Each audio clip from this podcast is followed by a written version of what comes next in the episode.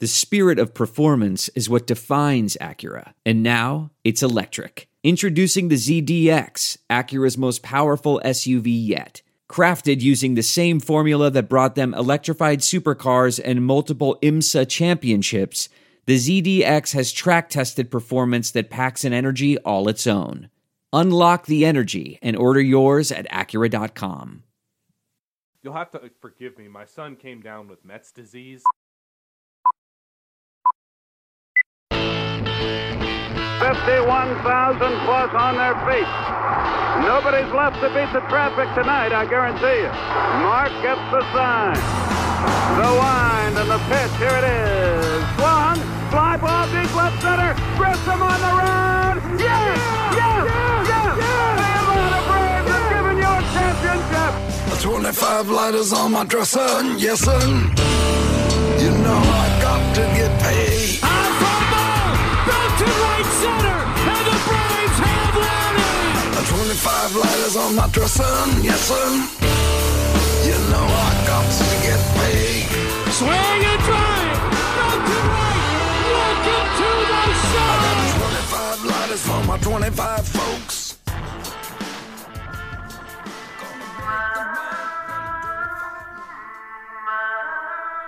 Now get ready. This is the Platinum Sombrero Podcast with your hosts, Dylan Short and Adam Doc Herbert.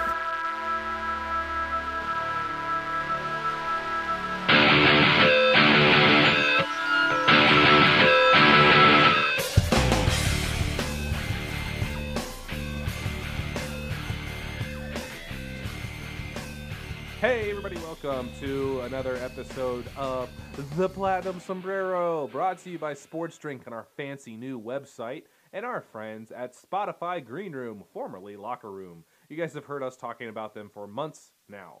Spotify Green Room is a really cool audio only app that's kind of changing the name of the game, where you can get involved and you can talk to fans of your favorite team or sport from all across the nation in real time. All you got to do is download the app on iOS or Android. It's free to download. Just make your little page, link your Twitter or whatever, find your favorite shows, people, whatever, liking it so that way whenever they make a room, you can be notified when they go live, join in on all the fun. It is the easiest way to be involved in your favorite shows. Talk to former players, current players, breaking news, journalists, other fans around the world, whatever. The possibilities are endless on Spotify Green Room, and it looks cool to boot now that it's Spotify Green Room, part of the Spotify branch. All you got to do is like is download, and you can follow along on our rooms whenever I do one. Probably won't be this week. I've got some reasons, and I'll tell you that in a second. But you should download anyway and follow along with us. That way, whenever I do make a room, you can be notified. Spotify Green Room, changing the game. Okay, so it hasn't been a great stretch for the Braves.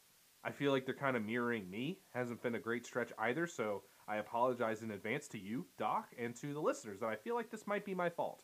You'll have to forgive me. My son came down with Mets disease and uh, has been driving the rest of us crazy. No, I don't. That's not a real disease. Hand, foot, and mouth, basically. So, uh, any of you parents out there who have dealt with this, you know exactly what I am going through. Uh, and the CoComelon songs are running through an endless loop in my head. Uh, big ups to Camp, ha ha ha, he he ho ho. You'll know what I'm talking about there. Um, and now it's all in, it's in all of your head too. Um, but speaking about this this eight game stretch from the Braves, two and six is never what you want to go in an eight game stretch. Um, now, granted, you're playing the Yankees, the Giants, and the Dodgers. The Yankees and Dodgers, the only two teams in baseball to have played better than the Braves in the second half. No shockers there. Both of those teams happen to have crusher juggernaut lineups. No shocker there. The Giants, a first place team for a while. The Braves handled their business there. They actually got swept by the Yankees, if you can call a two game set a sweep, and swept by the Dodgers. But I'm going to be real honest here. I really don't feel that bad. I know there's the panic button is ready to be pressed at all times on social media, but I honestly I, I don't feel any worse. I actually feel kind of better leaving this little stretch than I felt going into it, to be perfectly honest. when you look at the actual outcome of the games, like game one of the Yankee series, they lost five to one. That was fair and square. You just you lost that one. It happens. Second game of the Giants series, they lost five to nothing. You lose fair and square. But every other game for that was pretty close. The second game of the Yankee series was the Freddie was safe game, and you know bases loaded in the bottom of the ninth. The the coin flip game that they actually won was the six five game against the uh, against the Giants the Friday night with Joc making that that crazy catch in right field uh, when Will Smith was trying to give it away, but he was unsuccessful. Uh, then the Sunday game, they just they just trucked the Giants nine to nothing. So that one they they took fair and square. And then each of the three games in L.A., you know, they lost. Um, three games by a total of four runs. They were all within reach. They had tying or winning runs on in a lot of cases. And look, loss is They a loss. late, by the way. Yeah. I mentioned that they had leads late in two of the three games. and and it took Tyler Matzek coming off an unbelievable heater to to give up um, at least game two. And I know that uh, he he was kind of participating uh, on the outskirts of the nonsense in game three as well. But when you look at these games, they go as losses in the loss column, and you never want that. But when you look at something from the perspective of okay, we could see the Dodgers in the playoffs. We could see um, the Giants in the playoffs, even though we took the series from them. It's it's possible you could see it, and you look at it this, from the perspective of if you put these same inputs in, all things being equal, you could see where every single one of those games would have gone the other way. The Braves bullpen has not been infallible by any means, but it's been really good.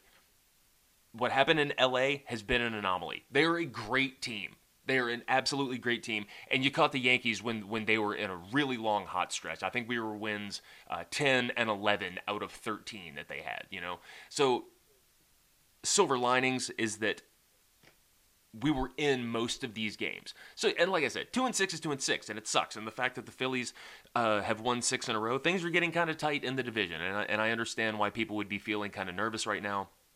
We are still far and away the best team in this division. Uh, no matter what the standings tell you, game and a half is not much. Uh, and now we head into another series, um, which I, I, had, I have plenty of things to say about the Colorado series, but I, I don't think that's coming for at least another nine or ten minutes. No, we got a, a lot to talk about here. So you're right with Philly streaking. It looks, it appears that things are tight, but no, I'm not worried. 17 of the next 20 are against teams under 500. I know the Rockies are good at home. We'll talk about that in a second. No, I'm not worried about the Rockies. I understand CJ Cron has played very well for them. Trevor Story's really good. That's it. That's all they got. Um, I'm not too worried. But talking about the Braves and some things that the Braves have going on, one of the things that's going to happen as the Braves kind of get narrowing down here in September is the Braves want to ice this division as soon as possible because we've been running a few guys on a very, very long stretch of a lot of games. Dansby Swanson, Freddie Freeman, Ozzie Albies, who is somehow Superman and looks like he's probably playing tonight, uh, or at least he was working out in the outfield before the game.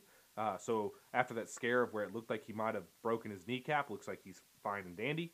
Um, even Austin Riley has played a lot of games, so it's time to start getting some of these guys some rest. Now that you have the horses on the bench to be able to give your outfield days off, time to start trying to do some of that for the infield as well. Uh, so you want to lock up the division as soon as possible. Again, not too worried about it. But the key point on the starting rotation, knowing in the playoffs that you're going to run a three man, maybe a four man rotation, uh, that fifth spot kind of is superfluous. And good thing for the Braves because Drew Smyly. Now, credit to Brian Snitker on this. He did not really evade this question. He was pretty straight up and honest when they asked after that really rough game against the Dodgers. Um, in the first game of the series, where he gave up a home run every inning for the first three innings, first four innings, I believe it was. Um, asked him what they were going to do about Drew. He mentioned Drew's dipping velocity, uh, and more importantly, mentioned that um, they weren't sure what was going to happen with Drew. And then the next day, they announced Touki Toussaint would be starting tonight's game, and Drew Smyly would be in the bullpen. So credit to Snitker for that, and that is the right move, by the way. I know Smyly has at times pitched very well this year, but for the most part, he really hasn't pitched that great. I think the issue with Smyly is. Um, it's command base. He doesn't have the stuff to miss on mistake pitches and not get hurt, especially when you play good lineups like the Dodgers, who take your mistake and rather than screaming a double down the line, hit it 500 feet, one through eight in their lineup. The Yankees do the same thing. These are the types of teams that you're going to play in the postseason. So you got to trim that fat before you get there. And it looks like the Braves are starting that now. Uh, I'll be excited to see Touki. Uh, I, I think that that's a. I think I think it, Touki should have won that spot over Smyly anyway, just for the simple fact of even if they're pitching similarly, Touki's got the upside and Smyly doesn't. Not to mention, Smyly is very, very good and established out of the bullpen, whereas Touki is not. I've got to steal a thought from somebody that I saw on Twitter a long time ago, and I cannot remember who said this. But it was when Smyly was struggling a lot in the early part of the season. You know, he did have a, a couple of good starts in June, uh, where it actually looked like he had kind of hit his stride a little bit. But now, like you said, with his velo backing off, and uh, he's just really losing effectiveness. But the point was part of the reason why the Braves gave Drew Smyly $11 million is because the way that he was effective last year when he was a reliever for San Francisco. And now, if if he's not being effective as a starter, the reason why is probably because you, you're not using him in the same way that he was effective. If you want him to be effective in the way he was effective in 2020, you have to use him in the way he was effective in 2020.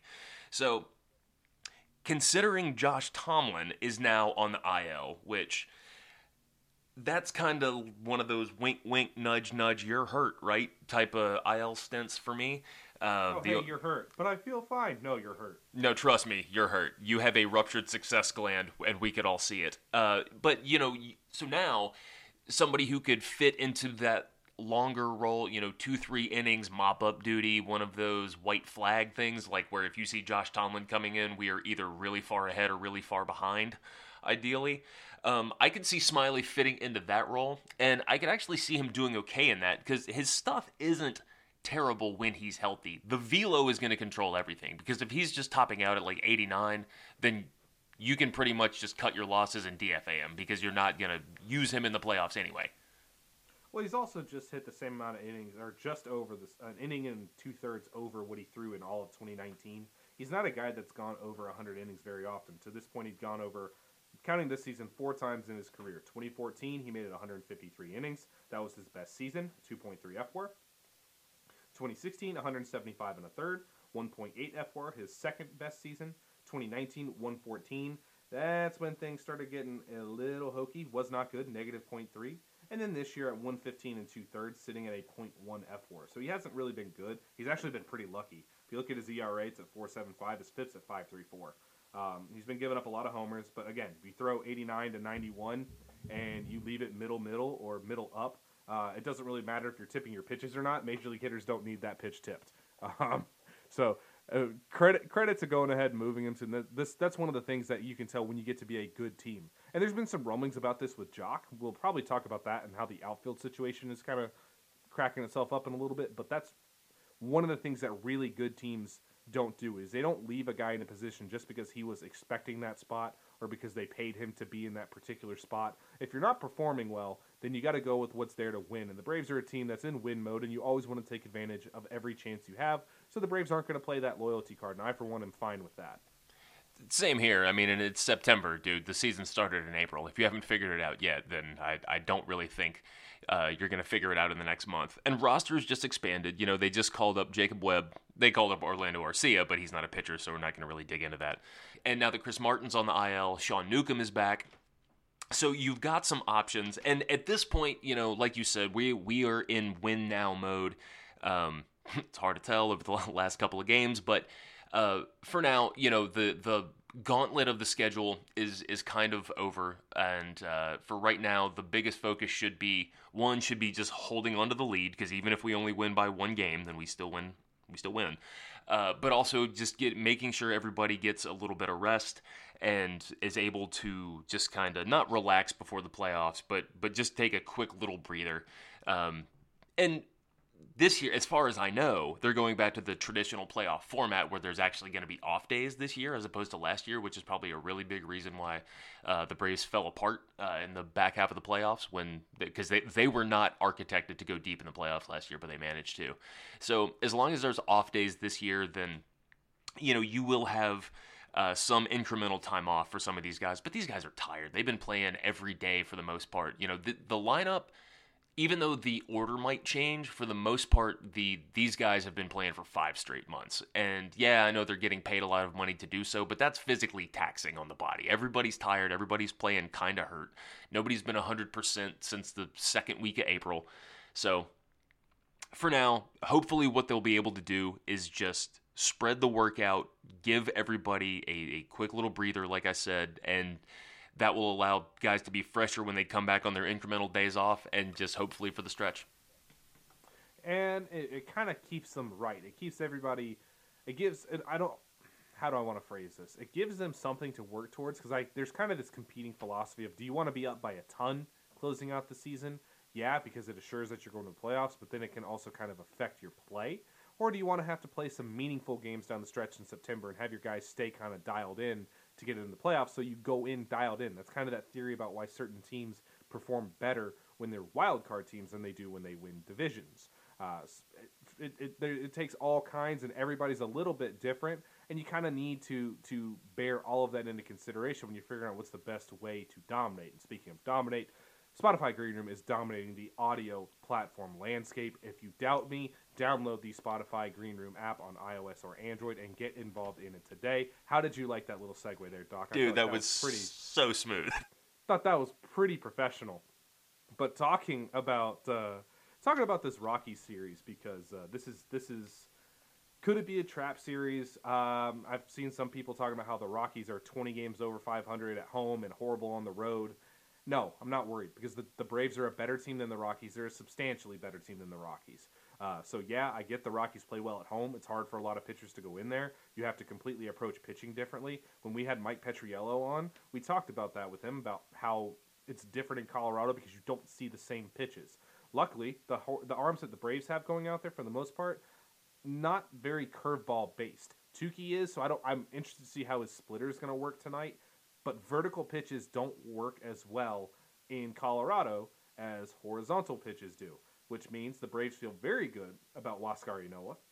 You feel uh, Ian Anderson. We'll see. That one can be tricky. Matched up against Germán Marquez. That's a that's probably the premier matchup.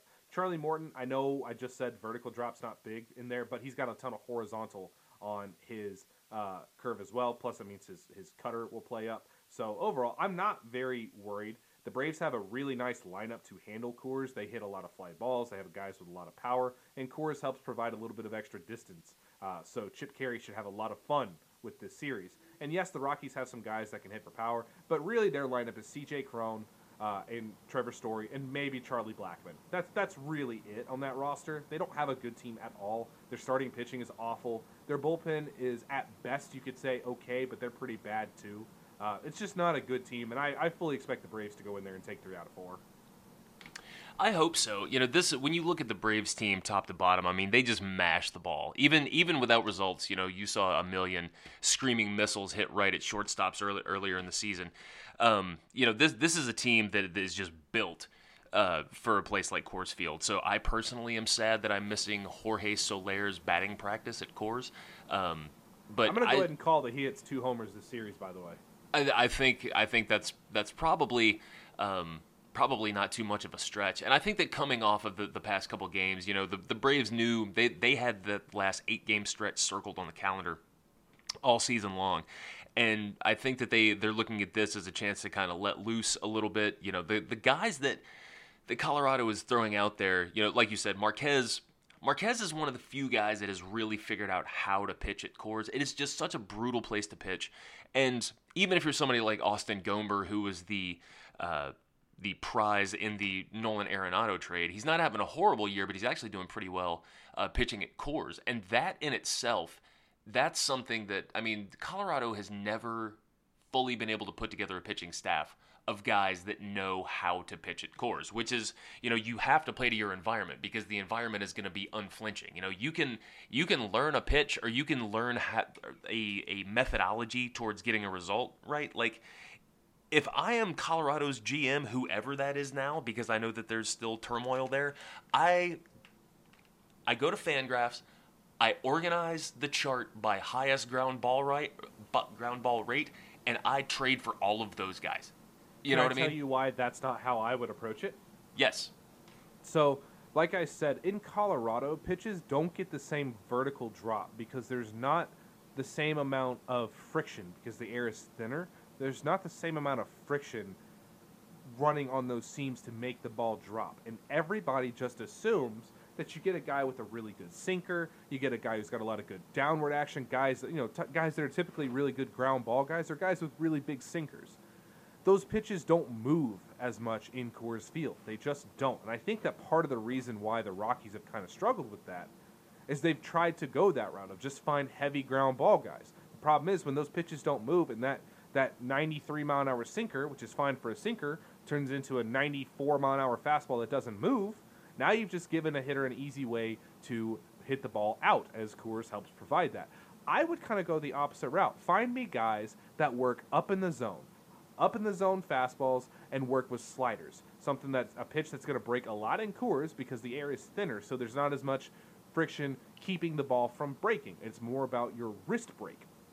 Uh, in a, a high four seam fastball without the pressure and without without the friction to cause the ball to kind of drop, it's gonna get un, it's like hitters will hit it. You'll give up a lot of fly balls and that scares you there. But just like Richard Rodriguez kind of shows, it doesn't really matter if you're giving up fly balls if you're not allowing them to square it up. And I think for the Rockies, I think that's kind of the way I would go. Guys like Marquez and Jon Gray, when he's going well, they're high strikeout guys. Honestly, I think that's the route that Colorado needs to take. I just I don't know if they'll be able to go against the grain that much to actually think like that. I gotta tell you, that was even smoother than your transition into the Spotify green room ad. Um, man, that was good. No, that's uh, that's a that's a really astute observation, and that's something as a as a non baseball player I probably never would have uh, never would have put together. Just the difference between the uh, like incorporating the wrist break and having that do the do the uh, the lion's share of the work. Um, but as it pertains to this series, this offense, I think it's it sets up well. You know, they don't have any just overwhelming strikeout guys, especially the first two nights uh, with Chichi Gonzalez and uh, Antonio Senzatela. Senzatela doesn't walk a lot of guys either. Ooh, Senzatela. It wasn't that long ago that we thought Senzatela was going to be good. I mean, he's he's all right, but he's not he's not what we thought he would be. Let's just say I definitely like the Ynoa matchup for Senzatela. Uh, Yeah. Also, I also like that Touki gets Chichi Gonzalez because Gonzalez gives up a lot of bombs. 6.04 ERA on the year for him, I believe it is. So you're right. This is a good. This is a good matchup for the Braves offense. There's no. There's no one pitch that any of these four starters for the Rockies throw that I think is something that would give the Braves trouble. Like there's no. There's no Walker Buehler 98 mile an hour fastball up in the zone with that ridiculous curveball. There's no Max Scherzer insane six pitch arsenal with that crazy cutter. There's none of that here. It's like there's guys that throw a fair number of pitches, but they're all fairly standard pitches. I don't know that I would grade any of them as as a superb pitch. They're all more about the number of pitches versus how good those couple of pitches are, and that could be the Coors effect. But you don't really see that on the road with them either. So I feel good about it, and I, I'm not. I'm not really worried. I know some people are. I'm truly. I'm not. I will be shocked. Uh, I will be very shocked if the Braves don't win this series pretty easily. You know what's really interesting about Colorado? Like, we were talking about Cronin's story. You know, CJ Cronin was August Player of the Month. I mean, this guy. I love CJ Cronin, by the way. over the past he's had five teams in five years, and he actually has exactly 100 home runs since the start of 20, 2017. He's a butcher All he does on is hit, defense. man. Yeah, All he does is hit. and he- and he wound up he's playing first base for Colorado right now. And you know he, this is not a guy you ever want wearing a glove, but he's going to make some National League team very. It might be the Rockies going to make some very, National League team very happy next year. But when you look at Colorado's offense, uh, what you think of is power. What you think of is is Coors Field. You know what I mean? Like even guy Rafael Belliard is the type of guy that could hit to 16 home runs in a season in Coors Field. But the funniest thing about this is the Rockies are actually leading baseball in home batting average, and they've struck out less at home than any other team. So, and their pitchers have also struck out less at home than any other team in Major League Baseball, which speaks more to professional hitters knowing when to change their approach when they go to an environment. Just put the ball in play, and funny things happen, right? And- Exactly. in a place like Coors, which by the way is also gigantic, it doesn't have to be a home run. If you get into that Bermuda Triangle out there, that's Mm-hmm. a stand-up triple. It's like 424 at one point on that field. It's a gigantic field. Yeah, it, it, I would love to see Colorado air in like a Cincinnati ballpark. You know, it, it might as well be 220 down the line. But yeah, that place is humongous, and and you'll you will see it is not uncommon to see 500 foot home runs. I know that Story hit one out just like past the concourse. Was that last year or two years ago? Whenever it was, you know, it's uh there could be some fireworks going on, especially since the Rockies pitchers give up. Uh, they've got 36.1% hard contact at Coors. It's the second highest in MLB, and like like I've been saying, this team can mash. Whether I just whether want to see Ozzie's Jorge 100. Soler. I want to see Jorge Soler square up a 95er, middle up, and just watch how far the ball flies. He won 495 in Atlanta. I mean that that ball would have gone 600 in, in Coors. You know that was that was massive. I I couldn't believe it. I mean, it, it's very exciting, and we're getting to the end of the show here. Uh, I know, haha, I said it. I went 23 minutes without saying it, so screw you, Cam. Um, but yeah, Charlie pitched, and I, I, just real quickly on that Dodgers series, one more time before I move on to making my final point about Charlie Morton, ironically enough. But it was in the Dodgers, it was in that start for Charlie that I really started kind of thinking about Charlie Morton, and one of the things that, that I find really impressive about him, and it's one of the things that I think uh, it doesn't get stated a lot, but it's one of the reasons why everybody is always looking for good veteran pitching. Not your run of the mill journeyman veteran, but that guy that's a really good pitcher and a veteran, and why it's such a complete package. And he kind of showed it in that Dodger start because Charlie and Max were both outstanding, and we talked about that. But both Charlie with eight strikeouts, Max went pitch for pitch for Scherzer, uh, had nine Ks in his six innings of work, gave up three hits, did give up a couple homers, one to Austin Barnes, which is unforgivable, Max. Uh, but the other one to uh, uh, was it Mookie? I think it was Mookie. Mookie kind of pulled it right down the line, and and you know Max didn't get squared up too badly. I thought he pitched well, but for Charlie, one of the things that I think gets undersold with him and with a lot of these really good veteran guys is there a their willingness to put aside the ego and pitch to matchups. And what I mean by that, I'll explain. One of the hardest things in a competitive sport, not to mention like at the level that you're at when you're professional, is to intentionally kind of change the goalposts. So what I mean by that is every pitcher approaches every bat mano a mano. I want to beat this guy. I'm better than him. I'm going to show it. I'm going to sit him down. Well, that's not always going to be the case. And everybody, when they come up, I don't care. Like people talk about Freddie being a super humble player, and he might be a super humble guy. I guarantee you that Freddie thinks he's the best player on that ball field every time he steps between the lines, unless Jacob DeGrom and Mike Trout are on that field. And he probably still thinks that too, because you have to think that in order to have, in order to be mentally strong enough to make it to that type of level, to make it over all of those other insanely talented players, you have to have that ego. You have to have that I'm better than everyone and I'm going to go out there and show you that I'm better. Well, in young pitchers, you start to see them get into trouble. This is one of the reasons why when, when we talk about things like playoff veterans and guys that have great playoff mindsets, I think that this is part of it. When a pitcher comes up and try, I can't remember what at bat it was in the game, and it might have actually been Chip Caray who made the point a little bit, which shocker of all shockers. But I can't remember if it was against Corey Seager, maybe against Muncy. I don't know, but he was kind of pitching around him a little bit, and and Chip had brought it up, and you could clearly tell that Charlie wasn't going to give him anything in the middle, anything in the plate that the hitter wanted. And to me, that is such a different thing. There's, I'm sure there's young guys that kind of think like that, but young pitchers almost always are going to go stuff against stuff. They're not going to want to give into a batter. They're not going to want to put somebody on base, an, un, an intentional, unintentional walk, so to speak. You're not going to see them want to do that. They're going to want to go there and show that they can do it. They get a little overeager, and they think, well, my stuff is, is great, and I love my stuff, so I'm going to trust it. And that's a great thing, too. But as you get older a little bit, like like your Charlie. What happened is the guy that he was facing had a decent track record against him, uh, a guy that had big time power, a guy that could hurt you. And Charlie did not want to lose to that guy because he had really good success against the guy afterwards who also wasn't performing that well. So you see him kind of work around this guy, and it's one of those things I think Glavine has talked about a number of times, where a walk is not the worst outcome, especially when you're talking about in terms of uh, you don't you want to make him earn it or, or don't lose the at bat. Losing the at bat is subjective.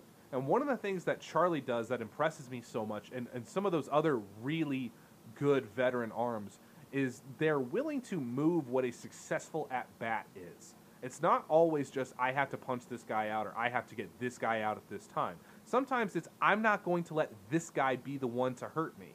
He may, if, if he swings at my stuff, and if he swings at my pitches and I get him out, awesome. If he doesn't, that's fine. I'll give him first base because there's a chance, there's a higher chance that he's going to hurt me than the guy behind him. And baseball, when you break it down, is a game of odds. I mean, if you know that a guy is hitting 100 against you, that means there's a 10, there's a 90% chance you get him out, 10% chance that he beats you. That is a much better odd than somebody who's say hitting 400 against you. And Then it's 60-40 whether you get him out. 60-40 is still odds in your favor, but not the odds you're really looking for. So when you see a guy who's been around long enough and has really good results, and is just a superb pitcher with superb stuff like Charlie, and you see him able to adopt that mindset, that to me is one of the most unspoken things that I think makes veterans like that so valuable to the young pitchers on pitching staffs. That's I would love everybody to learn Charlie's curveball, but that type of mentality, that ability to kind of set aside your own personal ego for a second to set yourself up easier down the line. Think of when Greg Maddux says talks about giving up a home run to uh, uh, to Bagwell, to Jeff Bagwell, so that in the playoffs he could throw a different pitch and get him to swing and miss. That's one of the things I'm talking about here. Pitchers are not the same as hitters. Hitters usually take it per at bat. When you're hitting, sometimes you might think, yeah, I'll take this pitch now so that later in the game he throws it to me again, but it's not all that common. Pitching, you always have to think one pitch ahead, one inning ahead, one at bat ahead, three innings ahead, two games ahead, things like that. So for me, I think that gets undersold with Charlie a lot. And I don't know if maybe I'm digging too much into it, but that's one of the things that I've seen him do consistently. We kind of saw Julio do it a little bit too, where Julio was never afraid to walk somebody, but it was for different reasons. For Julio, is I don't have the stuff to get this guy out. Charlie has the stuff to get anybody out. But it's about whether it's worth the risk of this guy maybe beating you, or I can put him there and attack the guy that I know I'm going to beat. So I, I don't know. Maybe I'm crazy. Maybe I'm just digging too deep into it. I don't know. No, I, I love it, and that that's one of those things that uh, experience is uh, is really the best teacher, you know, and that's something Charlie is the the wily veteran of the staff, and if you you look ever since ever since Anthopoulos came over, he's always tried really hard to have like that one uh, veteran anchor on the staff, you know, whether it's Charlie or uh, Anibal Sanchez, or you know, he tried for Cole Hamels, um, but Cole Hamels is still just completely broken, so you know, and this is the type of thing that even if if Charlie were to try and explain that to I don't know, we'll just use Ian Anderson because he's a he's a younger guy who's only been in the league for. Which, Uh, by the way, because Ian and Charlie are super tight, that's that's the kind of thing that I want to see. I would love to see Ian with that mentality. Well, and me too. And, but it's still one of those one of those things where, let's see, Ian is 23, you know, and he's only been around for a year. And and for his first year, I mean, obviously the the sample size in 2020 was pretty small, but he was spectacular. Hasn't been as sharp this year, but you know, it's second year growing pains, and he's learned a lot of things this year just through experience. It's like that Mark Twain quote: "There, a man learns something by picking up a cat by the tail that he can learn in no other way." Ian Anderson is a fine pitcher, and he, he is going to, you know, when he is 37 years old, we will be speaking about him in the exact same glowing terms we speak in Charlie. But it just takes the time of getting there. And so Charlie had to have his brains beat in, and during the times that he was with the Pirates and and still trying to put it together. The early time in his career when he was with the Braves. And you know, it wasn't really until, you know, he it took him a long time to figure it out. So the lessons that he's got, you know, people remember their failures so much more significantly than they remember their successes in a lot of cases. So what you see now is the product of somebody that got beat up a bunch and stood up, stood back up a lot. And I think that's a that's a great quality to have, and it's also one of those things that I think really, I think you're right. You can't really explain it to a young guy, but that's one of those things that if you're good enough, those young guys see that. That's part of the. That's one of those things, and you can you can even see it with Max. You'll see Max do this a lot. If there's a particular hitter that that just seems to mash Max, you'll see him kind of pitch around him. Max is not afraid to walk somebody. He doesn't want to, and you don't. You know, every time you hear that, it's oh, don't give up the walk here. But it's kind of like the strikeout, where sometimes it's not the worst outcome that can happen. And if it's if it's a better outcome than you giving up, if it's a higher likelihood that this guy's going to hurt you, if he does make contact, and you have a, a fairly easy out behind him, it's almost like the eighth batter with a pitcher behind him mentality of, well, I don't really care if I lose this guy, the pitcher's behind him. So you just apply that to the whole lineup, and, I, and it takes a lot of confidence actually to be willing to do that because you're intentionally putting yourself into danger to say, yeah, I'll get myself out of it too. So just wanted to bring that up. That's all we got time for today. I don't know if you guys are feeling that way too, but that's I'd mentioned on Locked On Braves. I've been thinking about that for the last couple days, and I really just wanted to have that conversation. Uh, to me, that that that, that to me is, is something that I don't think of very often when I think of pitching. Uh, I still think of the go mano a mano, beat them at their own game type of thing. So uh, I appreciate when guys are able to put aside what they want to do and, and find the easiest path to success in a game that really all you're looking for is for the success. You're not really everybody wants to do well personally, but the great guy, the truly great guys that play for a very long time think of the team's success first and their own success as part of that team's success. So yeah, I'm super amazing, and if I put up my numbers, I'm gonna have a great year. But if I put up my numbers and I play this way, I'm still going to have a great year, and the team is going to be great. And that's what I like to see. That's why I'm a big fan of Charlie Morton. It's really what I want to boil down to. If Charlie wants to come back, Charlie can play for the Braves as long as he wants, as far as I'm concerned, until that cliff shows up under his feet and he falls off of it. Uh, so big fan of Charlie Morton. Excited to see Touki tonight. We're getting close to start time, about eight minutes left, so we're going to go ahead and end the episode. Thank you guys so much for tuning in this week. I know I sound horrible. Uh, I feel worse than I sound. I can assure you. Hopefully, I'll be back next week with full energy, ready and raring to go. Doc, thank you for joining me this week. I know it's not always easy, but always a pleasure talking to you, sir. Oh, dude, this is the highlight of my week every week. As it is mine, and to everybody else out there, enjoy the game. We got college football back again today. Go Dogs on Saturday. Let's see. Let's get the Braves uh, three out of four, and let, let's set the set the universe right again. Thank you guys so much. We'll be back again next week, right here on the Platinum Sombrero.